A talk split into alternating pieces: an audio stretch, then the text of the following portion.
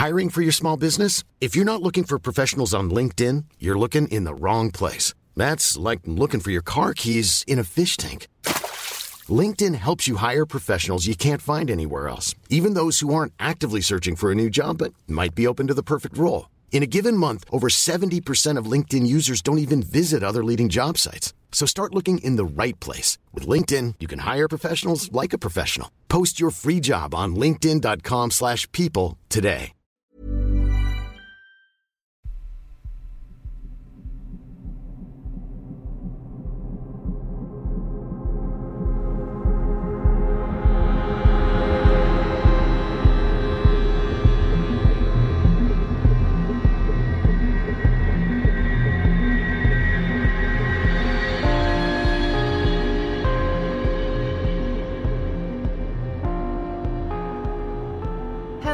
And welcome to mini episode 86 of Real Life Ghost Stories. To kick things off this week, we need to thank our newest Patreon subscribers. I would like to thank Crystal Smith, Ray Houghton, Amy Fogarty, Green Queen, Astrid Jones, Christina Ramos, Paige Levesque, Jessica Callahan, Eliza Topless, Catherine Lucas, Kay McPeak, Amy Sherman, Lindsay Colbeck, Ginger Chastain Connorman, LZRN 2006, Jessica Sky, Jennifer Lindsay, Jordan Tyler, and Shelby Jasna. Thank you so much for being our Patreon subscribers. I am so thankful for you every single day.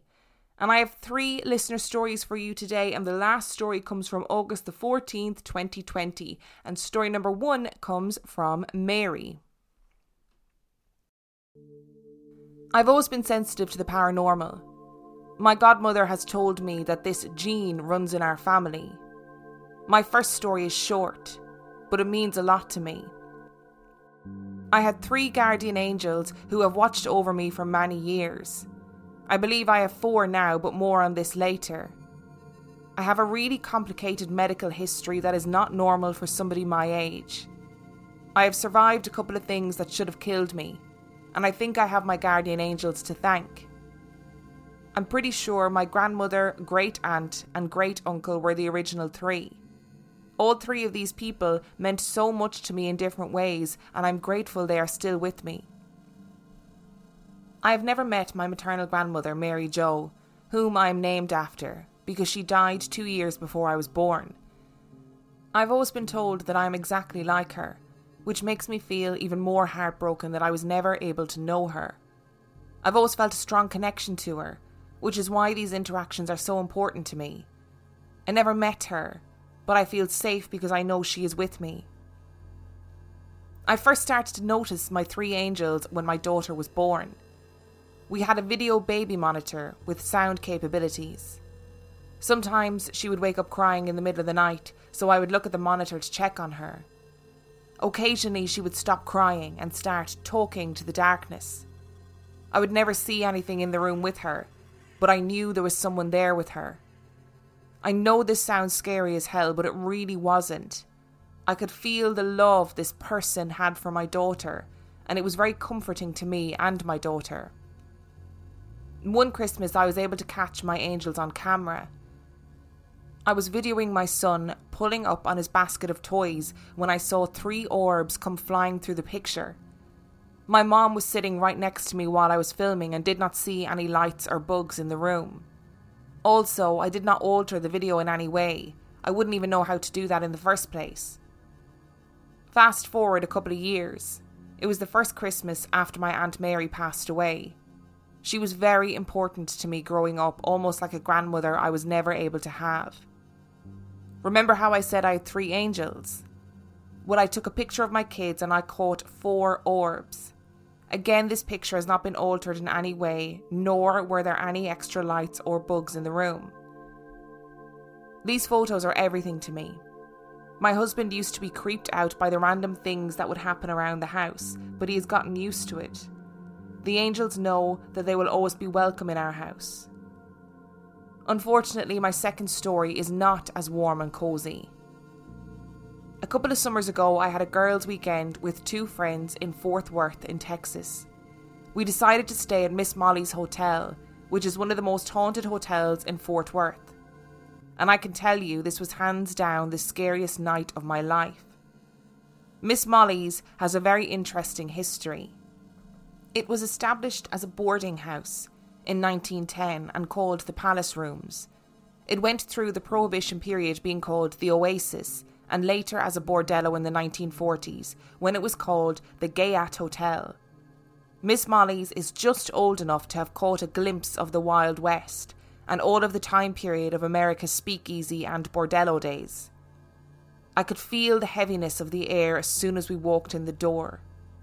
As we were walking up the stairs, I was hit with a thick cloud of cigarette smoke. I was not excited about this because smoke gives me a terrible headache. When I complained about it, my friends looked at me like I was crazy. They didn't smell anything. Weird. It eventually went away, however, I encountered that smell a couple of more times throughout our stay. The hotel is very dark, so I had to have the flash on for every picture I took during the stay. Like before, I can swear that the photos have not been altered or messed with in any way. My two friends who were with me would swear to the same thing. We reviewed the pictures in live time. I always take more than one picture because I want to be able to check for the possibility of interference and see if I can debunk something. I have no explanation for the pictures or the experiences that I had that night. While we were sitting in the living room talking with the innkeeper, I decided to start taking pictures on my phone to see if I could catch anything. I noticed right away that the first picture I took came out fuzzy. I made sure to have my flash on since it was pretty dark. It was almost as if the flash was bouncing off something. I took a few more and they all looked the same. All of a sudden, whatever was in front of my camera disappeared and I was able to take a clear shot of the hallway. The haze was gone. There was also times where I would take a picture and it would come out dark even though my flash was going off. It was as if something was absorbing all of the light. After a couple of pictures, whatever was in front of the camera moved and I was able to get a clear shot. One of my two friends decided to take a picture of me with my other friend and the innkeeper.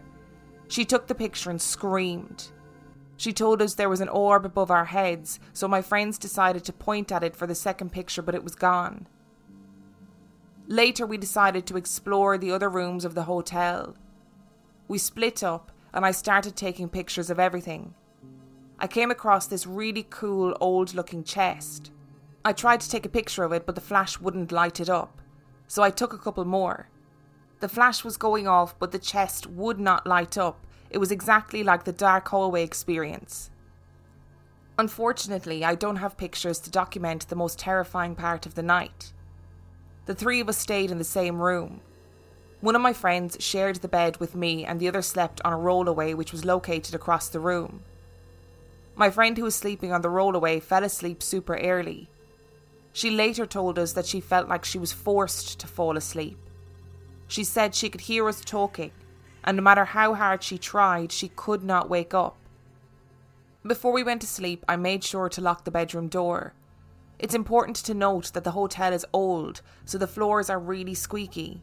You can hear if anyone is walking around. It's also important to note that we were the only guests in the hotel. The other rooms were empty, so it was just the three of us, the innkeeper, and her adorable dog. Well, shit started to hit the fan when we turned out the lights to go asleep. I was laying on my back, with my legs straight out in front of me, talking with my friend when all of a sudden I felt something pinch my big toe. I stopped mid sentence, my face frozen in terror. My friend asked me what was wrong, but I couldn't answer. I thought I must have imagined it. There was no way something actually could have pinched my toe. I looked over at my friend on the rollaway, but she was sound asleep. The door was closed, so I knew no one had come into the room, and I was talking with my other friend, so it couldn't have been her. I let it go, thinking my mind was playing tricks on me. But then it happened again. Something definitely pinched my big toe. It happened a few more times before I finally said, fuck this, and I shoved my feet under my friend's butt. As we were laying there talking hysterically about what had just happened to me, we both heard the door to the room make a loud click. There was no way in hell we were going to get up to explore what just happened to me, so we just laid there. We didn't hear anything else, meaning we didn't hear any footsteps around the room or outside the door, nor did the door open. The only sound we heard was the door clicking. My friend and I stayed awake all night, too afraid to fall asleep. In the morning, I went to unlock the door. However, it was already unlocked. I know for a fact that I locked the door before we went to sleep, so it was strange that it wasn't locked when we woke up. Then I remembered the clicking sound we heard. It was the door unlocking. We are certain the innkeeper did not unlock our door because we would have heard her footsteps on the old floor. I went to take a shower while my friends packed up their stuff. The bathroom was absolutely beautiful. I was excited to take a shower because it had a gorgeous clawfoot tub, which is something I have always wanted in my own house. As soon as I stepped in the shower, I had this strong, uneasy feeling of being watched, followed by a cloud of cigarette smoke. I knew I was alone, but I didn't feel alone. So much for enjoying the tub. As we were leaving the hotel, I had a very strong urge to take a few more pictures. When I did, I saw this weird white blob on the floor in the middle of two bedroom doors. As the picture was taken, I saw the white blob grow into the tall white form that is seen in the picture. Seriously, it happened as the shutter was closing. I fucking saw it grow before my eyes, and the next second it was gone. I have no idea what it was, and we didn't want to stay to try and figure it out. I have not experienced anything of this magnitude since this trip, and it was by far the scariest thing I've ever experienced. So, all of the pictures that Mary took are on the Facebook page, they're on the Instagram, and I will also post them on Patreon so that you can have a look at them. This is Paige, the co-host of Giggly Squad, and I want to tell you about a company that I've been loving, Olive and June. Olive and June gives you everything that you need for a salon quality manicure in one box. And if you break it down, it really comes out to $2 a manicure, which is absolutely insane. It's also so easy to get salon worthy nails at home with Olive and June. The difference between how your nails used to look when you did them yourself and now with the Mani system is a complete game changer. The best thing about Olive and June too is it's a quick dry, dries in about one minute, lasts for five days, and full coverage in up to one to two coats. Visit oliveandjune.com slash perfect Mani 20 for 20% off your first system. That's oliveandjune.com slash perfect Mani 20 for 20% off your first system. Hey, I'm Ryan Reynolds. At Mint Mobile, we like to do the opposite of what Big Wireless does. They charge you a lot, we charge you a little. So naturally, when they announced they'd be raising their prices due to inflation, we decided to deflate our prices due to not hating you. That's right. We're cutting the price of Mint Unlimited from $30 a month to just $15 a month. Give it a try at mintmobile.com slash switch. $45 upfront for three months plus taxes and fees. Promo rate for new customers for limited time. Unlimited more than 40 gigabytes per month. Slows. Full terms at mintmobile.com.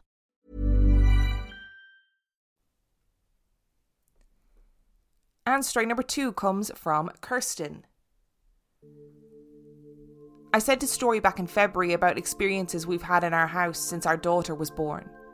As a reminder, one of the incidents was her saying, Opa, Opa, and recognising my husband's grandfather in a picture later. Well, nothing really major of note has happened until recently. We've heard the odd unexplainable noises. My husband swears he feels watched at night if he's alone somewhere in the house. My name was called very distinctly and loudly one night a while back that sounded just like my dad's voice, which made me jump out of my skin and have to search the whole house. He's okay and definitely wasn't there, so understandably creepy. But two nights ago, well, my husband is part of a live play Dungeons and Dragons podcast. It's called Improvised Weapons, and all players are improvisers. He hates that I'm not good at marketing things we do, so there, I plugged it. He was downstairs recording in the basement, and I was trying to get our little one to bed. She's potty trained, so asked to go to the potty before bed, i.e., she was trying to put off going to bed. I'm not going to discourage any potty, even if it's a ploy to stay up, so I told her to go and try and I'd be right up to help her. Her potty lives in the playroom, which is also my office, because she hates being interrupted at playtime. Parents gotta do what parents gotta do. So she wanders into the playroom, and I finish doing a few things in her room to prep for bed. I go and see if she needs help, and she says, There was somebody there, pointing to our back door right off the room. Now, this leads to our back porch, and the main door is usually open with the screen door shut in the summer so we can enjoy fresh air. The screen door to both the house and the porch are loud and very distinct. I heard neither of these open and shut, so I immediately knew something weird was up. This is pretty much word for word the rest of our conversation to the best of my recollection. There was somebody out on the porch? I asked. Yes, she responded, and just to remind you, she is two and a half. It's Spider Man. Okay, now she is obsessed with Spider Man and all superheroes, so this could have been pretend, I realise, but it's weird, and still gets weirder as I ask more questions. My main fear is that someone had tried to come into the house to rob it, saw her, and turned and booked it. Did it look more like a man or a woman? I ask. A man, she said. And they looked like Spider Man. She nodded. How so? His face looked like Spider Man, she says. Okay, I say, like wearing a mask. Definitely thinking potential robber at this point. What colour was the mask? Red. And his eyes were white like Spider Man's mask? I asked. No, she said, suddenly looking very serious. They were black. A literal chill ran down my spine, but I stay mom calm and say, Oh, okay, and what was he doing? He came in to look at that. She pointed to a picture of Wolfman and Bettie Page that I have on my wall. I asked her what happened next. He told me he was going home and he went out. I asked her if she asked him to leave, and she said that she did, and I told her she had done a good job. I took her onto the porch with our dog just to check around, and of course see if the dog will give us any indication that someone was out there. As we led him into the yard, my kiddo looks at me and said, He and the little girl went home. They're happy. I hope you enjoyed this latest interesting episode of my life. I did confirm with her that yes, there was a little girl with the Spider Man guy when they were going home. Super weird, right? My friend who is a sensitive herself is certain that my kid is sensitive. It wouldn't be too surprising, I guess, because I am to some degree. I have many stories that I'll send in someday too. I think my mom might also be as she had a dream that told her her father had passed away, so maybe it runs in the family. And story number three comes from Francesca. When I was five, we moved to the US, and it was a culture shock to say the least. My parents are from Sweden and Mexico, and I was born in South America. We were definitely the new, quirky foreign neighbours in a predominantly older, retired white neighbourhood. My parents still travelled significantly back to their home countries or elsewhere for work, etc. So we had a full time nanny or a guardian who would live with us who had accompanied our family from when we lived in Mexico. We can call her Sarah, and she is awesome. She is definitely still close to me, even though I'm now in my 30s. Our house was a really beautiful home built initially in the 60s. It overlooked the picturesque Long Island Sound and had large picture windows with a view that I sadly took for granted as a kid. Each new owner of the house would seek to expand the structure, but did not want to interrupt the view. Over time, the house became fairly long and skinny, Weird things started happening as soon as we moved in. My parents started arguing more and eventually separated when I was 16 ish. The fights that they would have would resonate throughout the entire house and would often lead to my sister and I sneaking into each other's rooms for support. It was tough. Even though the house was filled with light, there was a weird, uncomfortable feeling that would permeate, and I never felt truly happy there. My room was on the second floor, and at the very end of one side of the house. I had a big window on one wall, but nothing on the exterior wall. For years, I would hear this wild and loud scratching on the windowless wall, like a tree branch scratching furiously in a hurricane. But it would often happen when there was no storm, and there was no damage to the outside of the wall. There was a tree, but it definitely was not close enough to cause this damage or noise. It was terrifying. It would only happen at night, just around when I was trying to sleep. I would often call my mother in and she would pretend that it was nothing to worry about, but I remember seeing the fear in her eyes. Needless to say, I did not like sleeping in my room at times. My mother had an obsession that her daughters would learn to play the piano. I was less interested, specifically because whenever I played, I would imagine or see a figure leaning against the doorway listening to the music. I still remember that I sensed that it was a he, that he was a field worker of sorts with heavy boots and a love of music. He would cross his arms and legs while he would lean against the doorway.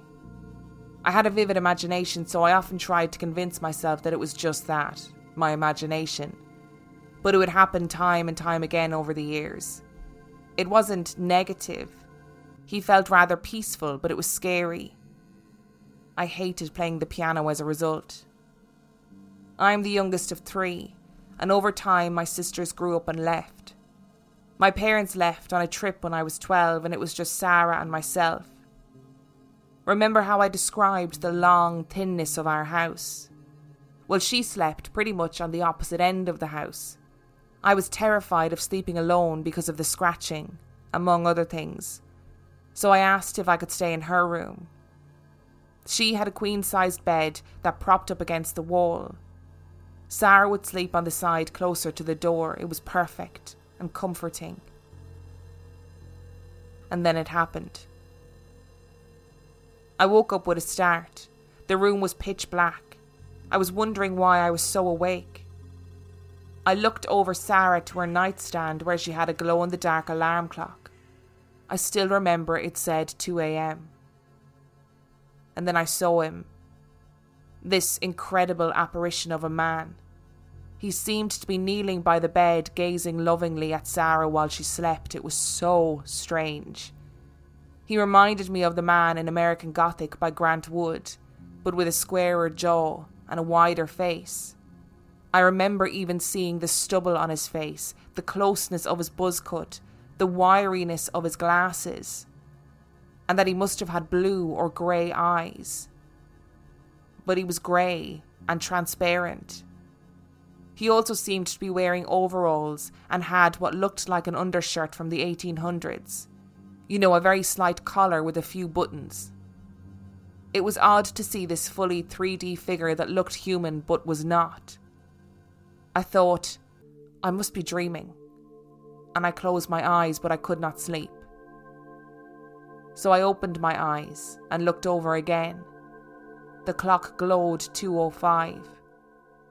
I felt a shiver that I still remember. I definitely was not asleep at this point. But the thing is, he was still there, looking lovingly, but sternly at Sarah. I was panicked. What do I do? Should I wake her? What if he attacks or something? I pinched my eyes shut and willed myself to sleep, but it did not work. I opened my eyes again and cautiously looked at the alarm clock. 2.10. He was still there. But this time he was staring right at me. It was a cold, cold stare, unblinking. I was at this point full on panicking. I wanted to scream but decided against it, so I just grabbed the pillow, put it over my face, and curled up next to Sarah, wishing for sleep. And I blacked out. The next time I opened my eyes, it was morning. I was terrified. I told Sarah everything. Sarah is also from Mexico, and we are a superstitious culture to say the least. There is no way that this ghost in New England would have known Sarah in real life. Needless to say, we stayed together until my parents came back. Years later, I met a girl in my extended neighbourhood that we can call Lee. Her family had deep roots in the area, and her father had inherited the estate on which our property had been built. Her family had not handled the estate well, so over time they parcelled up the land and sold it. It used to be a farm for onions, which was typical of our area. This explains the mid century development, but equally perhaps the farmhand ghost that I saw. Lee used to tell me that the old mansion where she had lived, which had been torn down due to mismanagement, had been rife with ghosts and activity. I now wonder if the ghost that I saw when I was 12 and the piano ghost were the same one. Did he work for the estate? Did he die there? Was he just attached in some odd form to the land? He wasn't malicious, but I never wanted to encounter him again. As an addendum, I now live in Philadelphia.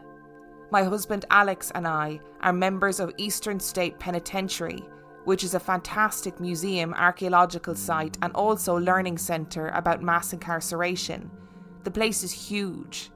Not all of the wings and wards are open, and it is kept as a type of living ruin. Back in May 2021, they had extended their hours and teamed up with Triple Bottom Brewing, a brewery that employs a mix of people, including formerly incarcerated and unhoused people, to make a beer garden and a small craftivist fair. We've been there several times this summer and always have a great time exploring the grounds and enjoying the stands. One night, we ended up by one of the wards that they keep closed to the public. It is creepy beyond belief. Alex is a big time skeptic, but indulges me with my love of the paranormal. As I was leaving, he motioned me over silently. I came closer and heard the unmistakable sound of water dripping in the distance, and footsteps, and sweeping at 10 pm on a Thursday. Alex stared at me and whispered, can you hear that? My blood ran cold and we slowly backed out.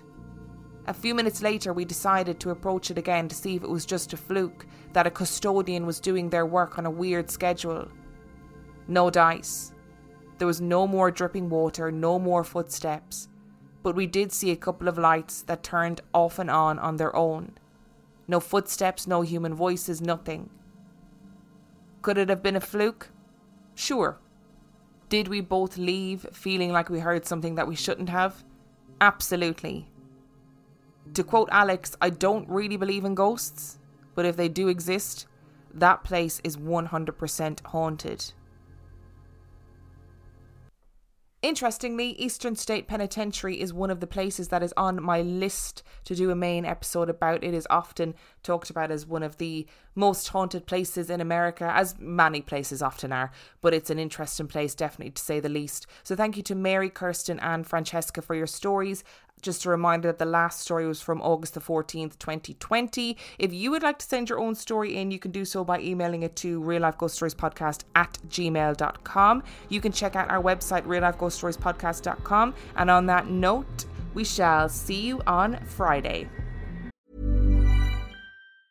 Planning for your next trip? Elevate your travel style with Quince. Quince has all the jet setting essentials you'll want for your next getaway, like European linen premium luggage options, buttery soft Italian leather bags, and so much more. And is all priced at 50 to 80% less than similar brands. Plus, Quince only works with factories that use safe and ethical manufacturing practices. Pack your bags with high-quality essentials you'll be wearing for vacations to come with Quince. Go to quince.com/pack for free shipping and 365-day returns.